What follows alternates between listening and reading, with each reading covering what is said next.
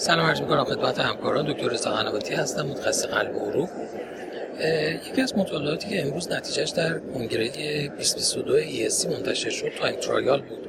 همینطور که می‌دونید از گذشته چالش های زیادی در مورد زمان مصرف داروهای antihypertensive اینکه صبح باشن یا شب قبل از خواب باشن وجود داشت.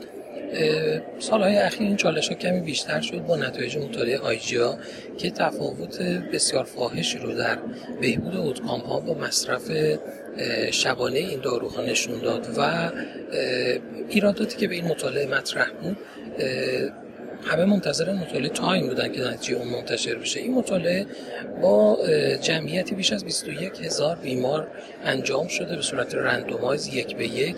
بیمارانی که سابقه فشار خون بالا داشتن و حداقل یک دارو استفاده می‌کردن و همچنین یک ایمیل valid داشتن که قابل پیگیری بودن با تبلیغاتی که در جامعه در مراکز پزشکی مراکز primary care و secondary care انجام شد و database هایی که در مورد بیماران وجود داشته در نهایت 21 هزار بیمار وارد مطالعه شدن در دو گروه مصرف دارو به صورت صبحگاهی یا شبانگاهی تقسیم شدن. در follow up 5 و 2 دهم ساله مطالعه از نظر outcome های مد نظر مطالعه یعنی بستری شدن برای non-fatal MI non-fatal stroke vascular death تفاوت معنیداری بین دو گروه وجود نداشت. در گروهی که دارو رو شب استفاده می‌کردن سه و چهار و در گروهی که دارو رو روز استفاده می‌کردن سه و هفت بود.